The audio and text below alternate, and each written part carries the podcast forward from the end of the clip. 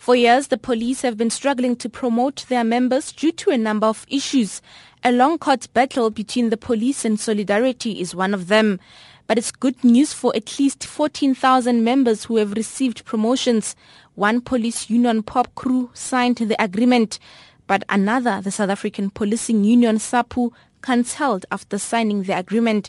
Pierre says they are engaging the union. POPCRU signed, we signed, they signed and cancelled later. The issue is, are we going to extend that to the members that are deceased? That is for the period for which it's made available.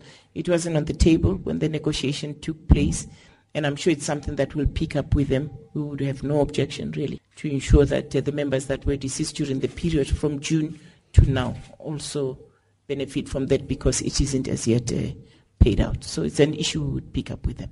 Pierre believes the police could have achieved more had it not been for solidarity. She dismissed claims that they are anti-white as solidarity claims. She says they had no choice but to freeze senior posts for the third consecutive year because of the continuing court battle. Had solidarity not interdicted us, we would have seen the promotion of 111 whites, 21 Indians, 117 coloreds, and 1,362 Africans who are members of the South African Police Service. However, we remain determined to promote these members. Members who were part of the special task team investigating Czech criminal fugitive Radovan Krejcir have received promotions. Pierre, who has praised the team, says they will be promoted to the next rank. All of them will get one rank up as per our policy, and uh, the highest uh, person in that team was a captain. I think we had two captains there who will also be promoted. And I just want to show you the skill. They were not brigadiers and generals and all that. They were captains, which shows that they have very good investigative skills. So there's skill in the police. There are people with capacity and, and, and capability.